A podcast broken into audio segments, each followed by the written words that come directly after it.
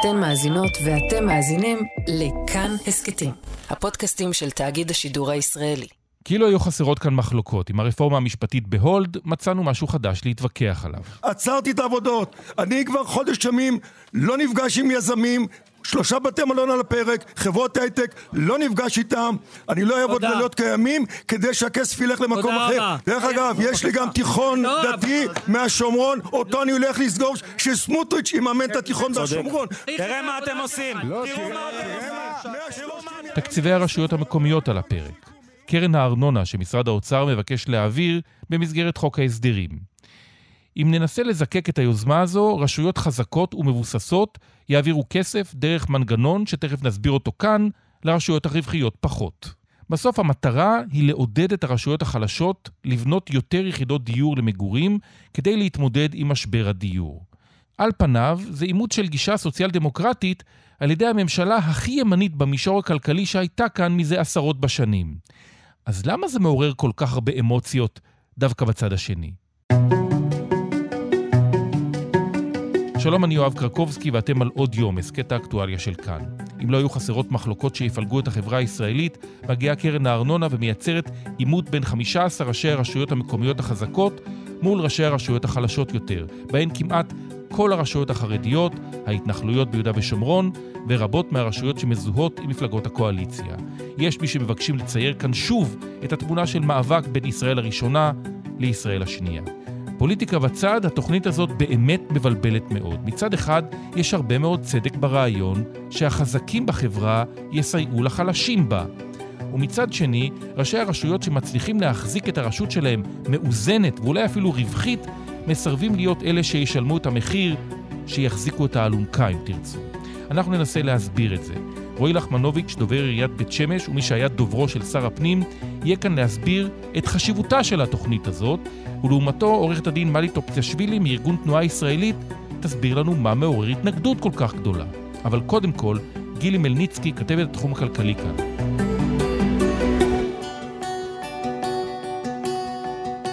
מה זה קרן הארנונה הזאת? קרן הארנונה הזאת שיוצרת מלא בלאגן בימים אלו. כן, ממש. Uh, הרעיון של קרן הארנונה בעצם נולד כבר לפני כמה שנים אצל uh, פקידי משרד האוצר בירושלים, ואת הרעיון הזה הם uh, מגלגלים עד שנופלת לידם הממשלה, שגם מוכנה אשכרה ללכת על זה, למרות כל הביקורת מהרשויות המקומיות. ולצערי, חלק מראשי הרש... השלטון המקומי, כמה ראשי ערים חזקים נלחמים בכם, נלחמים בכולנו, בכל מי שרוצה להוריד את יוקר הדיור. מה שהקרן הזאת אומרת, זה אנחנו, המדינה, הממשלה, ניקח חלק מההכנסות שמקבלות הרשויות המקומיות מארנונה לעסקים, ונעביר אותם לרשויות מקומיות אחרות. כל זה בשביל להאיץ ולעודד בעצם בנייה של דירות חדשות בישראל כדי להתמודד עם משבר הדיור. שבעצם התפיסה שעומדת מאחורי זה היא שארנונה למגורים היא הפסדית, ולכן כדי להפוך אותה לכדאית צריך לתת איזשהו מענק עידוד לרשויות מקומיות שיש בהן בעיה של אה, בנייה למגורים. נכון, אנחנו רואים בעצם בשנים האחרונות כל מיני כלים שבהם משתמשות הממשלות השונות כדי שיבטיחו אה, הצעה של הבנייה, כדי, אנחנו כל הזמן מדברים על משבר הדיור ועל זה שיש מעט מדי התחלות בנייה, וחלק מהחסמים שקשורים למעט מדי התחלות בנייה הם לא רק בתכנון, או בקצב שיווק הקרקעות או במחירים, אלא הם גם קשורים בראשי הרשויות, שאומרים, תקשיבו, אנחנו צריכים לתת שירותים בסיסיים לתושבים הקיימים היום. אין לנו יכולת להקים עכשיו תשתיות לשכונה חדשה, או לבנות uh, כבישים, או להקים מוסד חינוך, אז אנחנו פשוט עוצרים. והדבר הזה מגיע גם מהרבה הבטחות שהרבה מראשי הרשויות אומרים שהמדינה הבטיחה להם שהם יעבירו להם תקציבים, נניח לבנות מחלף, נניח לבנות מתקן אה, לפינוי אה, שפכים, לביוב, והמדינה לא מקיימת את ההבטחות שלה. אז יש לנו מעין חוסר אמון בין הרשויות המקומיות לבין השלטון המרכזי, שאנחנו רואים עכשיו עוד פרק אה, בסאגה הזאת, שמגיע גם לכדי פיצוץ.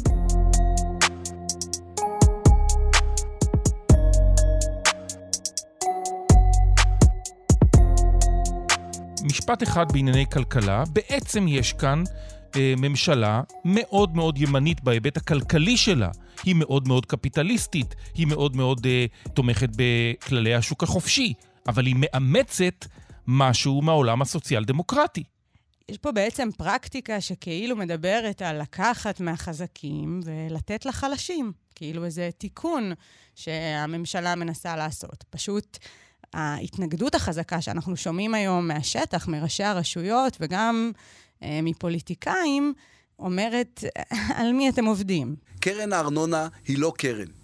היא שוד לאור היום, והתקציב הזה הוא לא תקציב, הוא חלוקת שלל של ממשלה... קודם כל, חסרה. יש מעט מאוד רשויות אה, מקומיות בישראל שהן לא גירעוניות ו- ואיתנות ברמה כזו שהן ממש סופרות את השטרות משטחי התעסוקה הגדולים והרבים בהם. זה בעיקר תל אביב, הרצליה, אולי חיפה וירושלים, וגם ירושלים, אנחנו יודעים שמצבה לא מצוין. אז קודם כל יש איזו ביקורת על התיקון עצמו, שזה תיקון שכאילו נועד אה, לקחת מהחזקות, אבל אין כל כך הרבה חזקות, וגם החזקות צריכות את כספן ו- ואת היכולת אה, להתקדם. הדבר החסר תקדים פה זה שאתם נכנסים לכיס של השוטף של כל הרשויות המקומיות. אה, שר האוצר ונציג קהלת, בצלאל סמוטריץ', מדבר על צדק חלוקתי, ומסביר לנו, ומסביר לנו, ומסביר לנו כמה הדבר הזה ייצור צדק חלוקתי. הוא לא יוצר צדק חלוקתי. חלוקתי כשהוא מפלה את איו"ש ונותן להם אבל לא לוקח מהם הוא נועד כל כולו כדי לפרק את הרשויות שמפריעות לממשלה הזאת להשלים תהליכים של השתלטות דבר שני, בהקשר של השוויון שאתה מדבר עליו יש פה עוד בעיה, כי בעצם יש פה כל מיני כוכביות. כוכבית אחת היא מה קורה עם כל היישובים מעבר לקו הירוק. זאת אומרת, אה, יהודה ושומרון רק יכולים לקבל, הם לא יכולים לתת. אז נניח אה, באריאל יש אוניברסיטה ושטחי אה, תעסוקה, אבל מדינת ישראל לא יכולה לקבל מההכנסות שלהם ולחלק אותם לרשויות שיבנו. אז האם זה באמת שוויוני? וגם, אם אנחנו חוזרים לשאלת חוסר האמון, יש פה איזו שאלה בסיסית ששואלים ראשי הרשויות, והיא מתוך uh, ניסיון העבר הכואב שלהם, נגיד עם קרן הניקיון, שהם בעצם באים ואומרים, אתם לא... אתם לא ממש עושים את זה. כאילו, אתם לוקחים את הכסף, ואז אתם משתמשים בו לפי מה שאתם רוצים, ולא באמת כדי לעשות את התיקון הזה. בואי נבחן קבוצה של רשויות שאנחנו יודעים שהן חלשות, גם בגביית ארנונה וגם בפיתוח. הרשויות הערביות ירוויחו מהקרן הזאת? באופן עקרוני, המנגנון אומר, כל רשות שתקדם בנייה חדשה בשטחה תרוויח. הרשויות הערביות, שהן אלה שבאמת צריכות הרבה מאוד עזרה, וכמו שציינת, הן גירעוניות, הן לא בהכרח הראשונות לבנות. אה, היום שמעתי את uh, ראש עיריית גבעתיים, למשל, שעל פניו הוא כאילו רשות חזקה שאמורה להיפגע, אומר, אני, אני דווקא ייהנה, יש לי בשנים הבאות הרבה מאוד תוכניות בנייה שנמצאות על השולחן ואמורות להיות מאושרות, ואני יודע שאני הולך לקבל הרבה מאוד משאבים. מה שברשויות הערביות... לא ממש קורה. זאת אומרת, יש מעט מאוד רשויות ערביות שיש להן תוכניות אה, בנייה מאושרות, עם קרקעות שאין עליהן בעיות ומחלוקות, שמחכות מחר בבוקר לצאת לשיווקים, ו, ויש רק אה, משהו קטן שתוקע אותן. ולכן, גם אם היינו מצפים שהמהלך הזה יעזור לרשויות מהסוג הזה, אנחנו יודעים שהם במשך שנים סובלים מפערים בכל מה שקשור לתכנון ולאישור תוכניות, והם לא יהיו הראשונות להרוויח מזה, להפך. אז המתכונת שנדונה עכשיו בוועדת הכספים היא כבר סוג של פשרה שהושגה בין השלטון המקומי לבין האוצר, אז מה המתווה ומדוע הוא התפוצץ? אז בעצם מה שאנחנו רואים עכשיו זה אה, מתווה מרוכך יותר, שגם הוא, כמו שאתה אומר, הגיע לכדי פיצוץ. המתווה המרוכך גם קשור לגובה ההפרשה של הרשויות המקומיות אל השלטון המרכזי. אם בעבר דיברו על משהו בין 35 אחוז מההכנסות העתידיות משטחי התעסוקה ועד כמעט 50 אחוז, אז גם המספרים האלה ירדו יותר לכיוון של 25 אחוזים.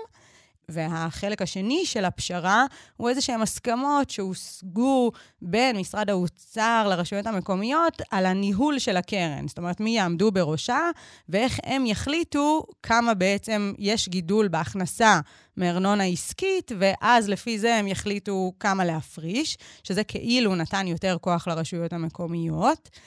למרות ההסכמות האלה, אנחנו רואים שביום ראשון האחרון בוועדת הכספים הגיעו שוב כל הדיונים לשולחן, ויושב ראש מרכז השלטון המקומי חיים ביבס, שהוא גם ראש העיר של מודיעין מכבים רעות, מחליט שהוא מפוצץ את העסק. עמדתנו הנחרצת היא נגד החוק. אמרנו מלכתחילה, יצאנו לשבות עליו, סגרנו את הרשויות, החינוך, סגרנו את הכל.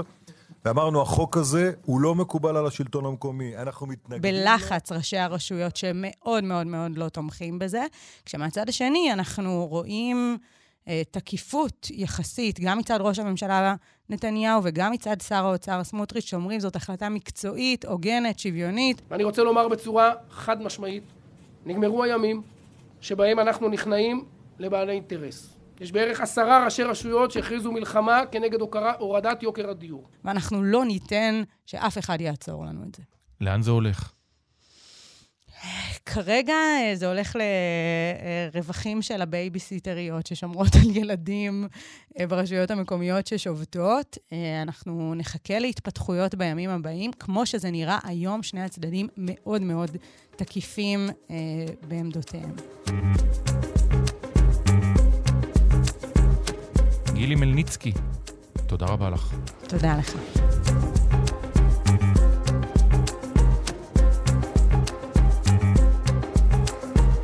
ראשי הרשויות המקומיות החזקות יצאו נגד התוכנית הזו, שורה של ארגונים מהחברה האזרחית הצטרפו למאבק, ובהם תנועה ישראלית שתייצג אותה כאן עורכת הדין מלי טופציאשווילי. שלום מלי. שלום יואב. לפני שנדבר על הקרן ועל המאבק, קודם כל תסבירי לנו בכמה מילים על הארגון שאת חברה בו, תנועה ישראלית. אז מה שהתנועה עושה, היא מקדמת את ההשפעה האזרחית בזירה המוניציפלית.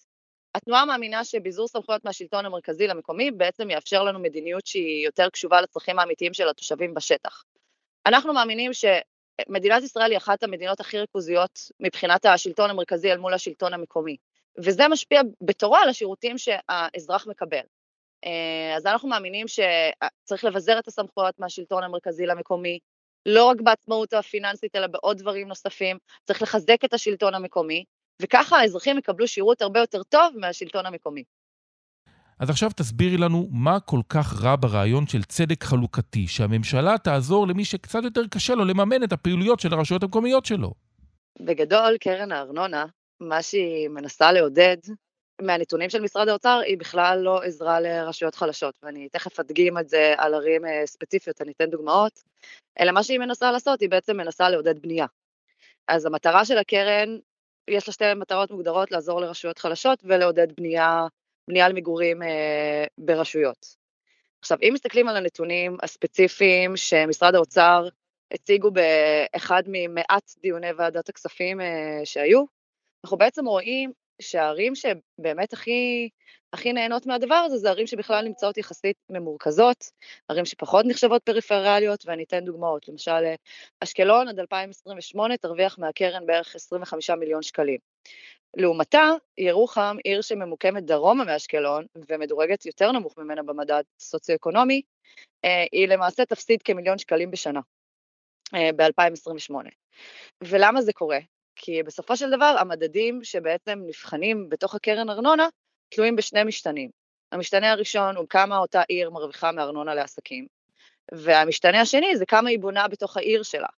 אז אם ניקח לדוגמה את אילת, שהיא עיר שממוכרת בפריפריה, וגם עיר שהיא לא כל כך מצליחה לספק uh, לתושבים שלה דברים מיטביים כמו שערים אחרות שכן uh, מרוויחות uh, מהקרן הזו, אז אילת למשל, רוב הארנונה שהיא מקבלת היא מעסקים, ויש בה פחות בנייה. אז היא באמת אה, מפסידה מהקרן הזו. כלומר, אין באמת אה, הלימה בין המטרות של הקרן לבין באמת עזרה לרשויות חלשות, ואנחנו רואים אנומליות כאלה לאורך כל הטבלאות של אה, משרד האוצר. אוקיי, אז לקרן הזו, מלי, יש עיקרון טוב. יכול להיות שיש כמה מקרים בודדים שמנית אותם עכשיו, שצריך לעשות בהם תיקונים, אבל בגדול לא מדובר בהחלטה שהיא לא טובה. מדובר בממשלת ימין כלכלי שמאמצת שיטה של צדק חלוקתי כמעט סוציאליסטי. למה להתנגד לזה באופן אוטומטי, ולא לנסות לערוך תיקונים בתוך הרעיון הזה? דבר ראשון, אנחנו לא חושבים שהקרן ארנונה יוצרת אה, צדק חלוקתי. מהנתונים של, של משרד האוצר, הערים שמרוויחות מזה הכי הרבה זה ערים שנמצאות יחסית במרכז. אם זה נתניה, אם זה קריית אונו, אם זה אשקלון, אם זה בת ים.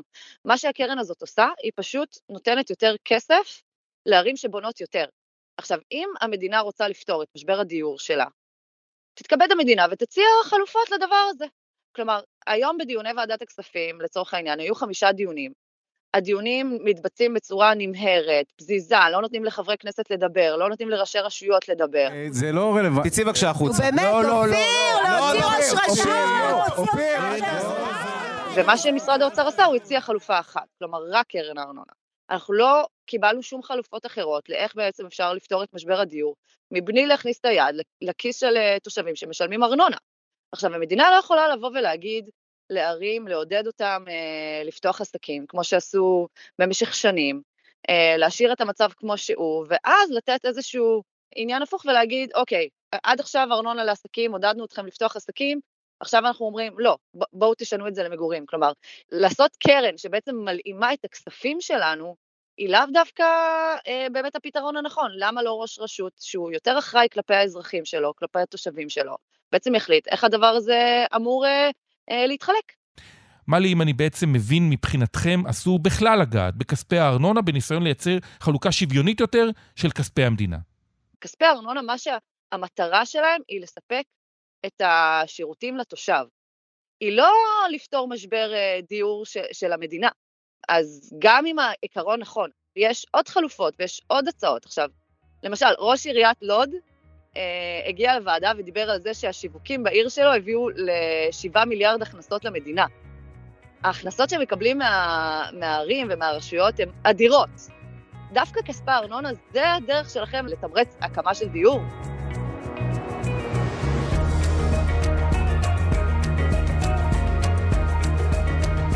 הבעיה המרכזית שמציג האוצר היא שהארנונה למגורים היא הפסדית לעומת הארנונה לעסקים שהיא רווחית. ומלי, חלק גדול מהערים שאמורות ליהנות מכספי הקרן הזאת הן ערים שיש בהן פחות בנייה לעסקים, וגם רתיעה של ראשי הערים מלבנות עוד יחידות דיור בשל העובדה שבסופו של דבר הם מפסידים הכנסות שנה אחרי שנה, בשל העובדה שיש יותר ויותר יחידות דיור חדשות ופחות הכנסות מארנונה לעסקים.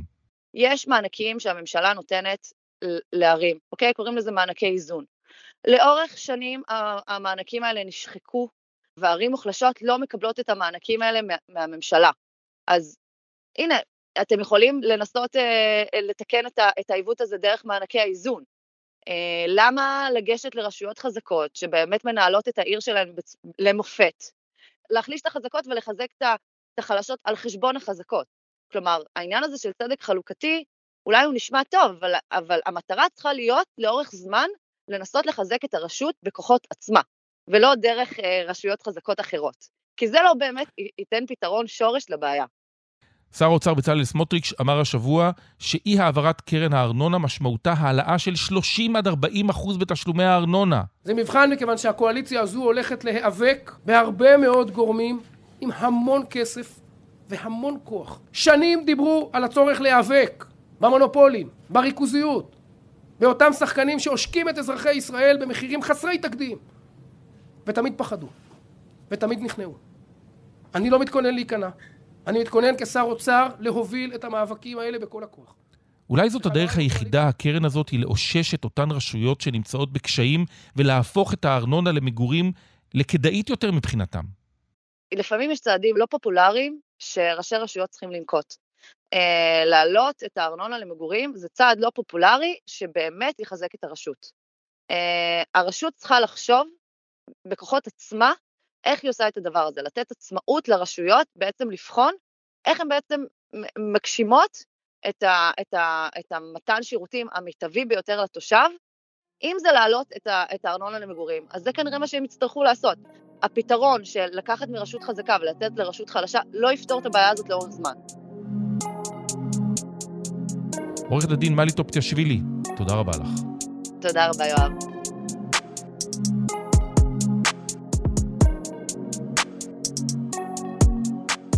בין הרשויות שעשויות להרוויח מקרן הארנונה זו בית שמש. רועי לחמנוביץ', דובר העירייה, תומך בתוכנית. שנים הוא היה גם דוברו של אלי ישי, שהיה יושב ראש ש"ס ושר הפנים. הוא יוכל לתת לנו מבט כולל גם על ההשלכה הפוליטית של התוכנית. שלום רועי. שלום וברכה. אז מה המתנגדים לתוכנית הזאת של קרן הארנונה מפספסים ולא קולטים? בסוף כסף מדינה הוא כסף מדינה, קופה היא אותה קופה. אה, אם עדיף שנעצור באיזושהי נקודה ונעשה מחשבה איך אני אה, פותר כרגע בעיה אחת, כדי שאני לא אשלם את החשבון כפל כפליים בנקודת זמן אחרת. אני אסביר למה אני מתכוון. לפני כמה שנים באו לעיר בית שמש, אישרו שם תוכניות למגורים אה, ברמה של עשרות אלפי יחידות דיור. בנקודת הזמן הזאת שהמדינה ביקשה מהעיר בית שמש לתת מענה למגורים, לא בא במקביל משרד השיכון ואמר אני מאשר את הגני משחקים, לא בא משרד החינוך במקביל ואמר אני מאשר את כיתות הלימוד, לא בא משרד התחבורה ואמר במקביל אני מאשר את קווי האוטובוס. מה אמרו בעצם לראש העיר בית שמש? אה, אה, אמרו לו תקשיב בוא תתן פתרון למגורים עכשיו תתחיל לרדוף אחרי המדינה כדי לקבל את התמיכה בנושאים האחרים. עכשיו מרגע שהתושב אה, אה, מקבל טופס 4, הוא הופך להיות תושב העיר בית שמש, ראש העיר בית שמש אחראית לתת לו מענה עוטף וכוללני. היא אמורה לתת לו, אה, לנקות את הרחוב, היא אמורה לתת לו כיתה ללמוד לילד, היא אמורה לתת לו שירותי תחבורה ציבורית, והיא אמורה לתת לו שירותי בריאות בעיר. עכשיו, כל הדבר הזה בסוף הם משאבים. עכשיו, ראש העיר עליזה בלוך עובדת מאוד מאוד מאוד מאוד קשה בפיתוח הכלכלי של העיר בית שמש. אין שבוע שבו היא לא נפגשת עם יזמים כדי אה, להביא אותם ולהשקיע בעיר. אין שבוע שבו היא לא נפגשת עם חברות גדולות כדי שיעתיקו את מקום הפעילות שלהם לעיר, כי כמו שכולנו יודעים, ארנונה של תעשייה ומסחר היא הארנונה החשובה ביחס לארנונה למגורים, ששם, ששם זה אירוע אה, אה, הפסדי עבור, אה, עבור העיר. עכשיו, השאלה היא מה המדינה רוצה לומר, היא רוצה לומר לאותן רשויות שנמצאות במאמץ אדיר בדחיפה לעבור להיות רשות איתנה ברמה כזו או אחרת, להגיד לה לא, תמשיכי להיאבק, לא בוא יש פה הזדמנות לאיזושהי קרן שעושה קצת אה, איזון אה, אה, במשאבים, שוב לא על מה ש... רק על הדלתא שה, שה, שהרשויות האחרות קיבלו בין שנה לשנה, עליזה בלוך אומרת בוא נקבע את הקרן ל-X שנים, לחמש שנים נעצור אחרי שלוש שנים, נבחן מה היו ההשלכות ומה התוצאות, מה היה מצבה של בית שמש לפני קבלת הכספים מהקרן, מה קורה לה אחרי קבלת הכספים מהקרן. אבל רועי, היית במשרד הפנים הרבה מאוד שנים, הגון לקחת מרשות שמצליחה לאגם את המשאבים שלה כמו שצריך, מצליחה לתת תקציב רווחי שזה בעצם מה שאנחנו, המדינה מצפה מרשויות מקומיות, מרשויות שלטוניות שהיא אה, נותנת להן מנדט לפעולה, רשות שמצליחה להיות מאוזנת צריכה אה, לאזן רשות אחרת? איפה הצדק כלפי התושבים שמשלמים ארנונה ובעלי העסקים שמשלמים ארנונה בעיר מסוימת ואמורים לראות את התוצאה בעיר אחרת? אני אתן לך יואב תשובה מעולם, מעולם תוכן אחר לגמרי. מדינת ישראל יכולה לקום בבוקר ולהגיד אני דורשת, אני מתעקשת שאיקס חרדים יתגייסו אה, אה, לצבא, בסדר? אם החברה החרדית לא תעבור תהליך כזה שיביא אותה אה, להגיע לאותה נקודה, האירוע הזה לא יקרה. זאת אומרת, אני רוצה לומר, יכולה לקום מדינה ולהגיד לראש העיר בית שמש, את חייבת, בסוף יש עובדות בשטח. ראש העיר עובדת, מתאמצת, בואו תלכו איתנו יד ביד, כי אם מישהו יישב באיזשהו חדר אפוף פלורוסנטים ויתעקש שכל עיר תחיה רק מהעוגה שהיא מייצרת לעצמה, אז, אז, אז, אז תהיה פה בעיה. אני אתן לך דוגמה ביחס לעיר בית שמש. לפני שלוש שנים, כשראש העיר עליזה בלוך נכנסה לתפקידה, היה מאוד קשה עד כדי לא הצליחו לשווק קרקעות לתעשייה. היום אין קרקע שמחכה פנויה. העובדה ש, שפוקס הביאו מרלוג לבית שמש, העובדה שארומה, העובדה שדלויט הגיעה להשקיע בעיר, כל החברות הגדולות האלה שמגיעות לפעול בעיר בית שמש, הם לא באו כמטה קסם, הם באו כי ראש העיר בצוות של הפיתוח הכלכלי ישבו וחפרו כדי שהם יגיעו. אנחנו נמצאים בהתנעה, רשויות נוספות אחרות שעתידות ליהנות מהקרן, מקרן הארנונה עובדות קשה כדי להמריא. עכשיו, אתה שם להם משקולות על הרגליים או שאתה מוריד את המשקולות? אבל מה שאתה עושה בעצם בקרן הארנונה הזאת, אתה מייצר אה, סיטואציה שבה ערים שמשגשגות היום, והרווח העתידי שלהם אמור להתקצץ ולעבור לרשויות אחרות, יגידו, אוקיי, עד כאן, אני אה, לא, לא, לא אמשיך בפיתוח הזה, כי בסוף אני הרי לא ארוויח ממנו בכלל. יואב, תשמע, אה, אה, מהעיר בית שמש בכל בוקר יש רכבות מלאות אה, בשעות המוקדמות של הבוקר, של אנשים שקמים בבוקר, יוצאים לתל אביב, או שיש להם, או שהם שכירים, או שהם בעלי עסקים וכולי, חיים בתל אביב כמעט עד הערב, משאירים שם גם את הארוחת צהריים שהם קונים, אם יש להם עסק אז גם את תשלום הארנונה לעיריית, לעיריית תל אביב כבעלי עסק, וחוזרים בסוף בחזרה בלילה לעיר בית שמש, לעיר בית שמש כדי לישון. האירוע הוא מורכב, הציפייה של הרשויות שתומכות בקרן הארנונה היא לקחת אוויר, להגיד בוא, בוא נבדוק, בוא נבדוק שהדבר הזה עובד. אם כולם בסוף יהיו איתנים יותר, זה רווח של המדינה בתפיסתה כמדינה. נכון שמישהו אחד אה, אה, בסוף, אתה יודע, בסוף זה שיש לו כושר גופני, כושר גופני יותר טוב, נושא את האלונקה בצורה יותר טובה במסע כומתה מאשר ההוא שחלש יותר. נכון, בסדר. אז בואו נקל על החלש יותר, שכולם יסיימו את מסע הכומתה, ואחר כך בואו נעשה.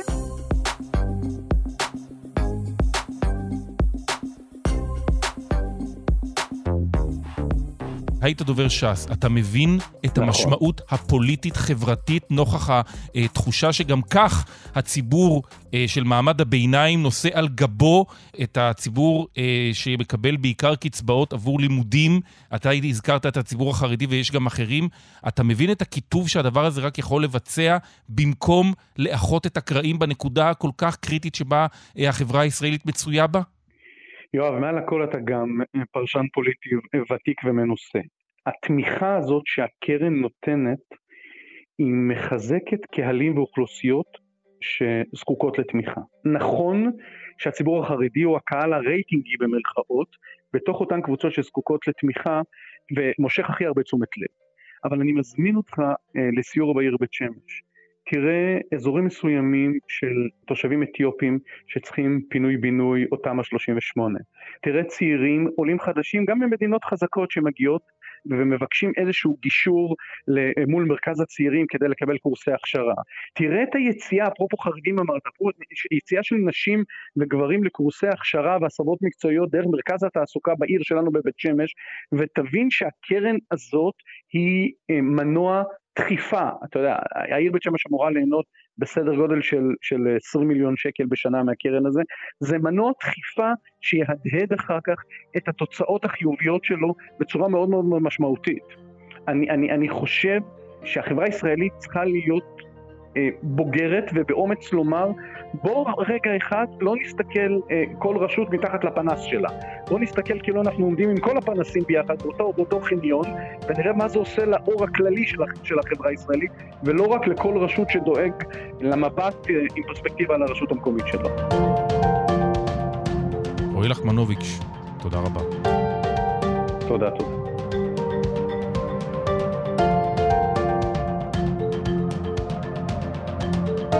האזנתם לעוד יום, עורך דניאל אופיר, עיצוב קול ומיקס חן עוז, ביצוע טכני יוראי פיקר, יוסי תנורי, יובל יסוד ודימה קרנצוב, בצוות האורחים יותם רוזנבלד. היה לכם מעניין? אז קדימה, שתפו את הפרק. אם אתם מאזינים לנו בספוטיפיי או אפל פודקאסט, נשמח אם תיתנו לנו דירוג גבוה. הערות על מה שאמרנו אתם מוזמנים ומוזמנות לכתוב בקבוצת כאן הסכתים בפייסבוק, אפשר גם בחשבון שלי בפייסבוק או בטוויטר שלי. פרקים חדשים של עוד יום עולים בכל יום ראשון, שלישי וחמישי. את כולם וגם הסכתים נוספים מבית כאן תוכלו למצוא בכל מקום שבו אתם מאזינים להסכתים שלכם. כאן יואב קרקובסקי. נשתמע.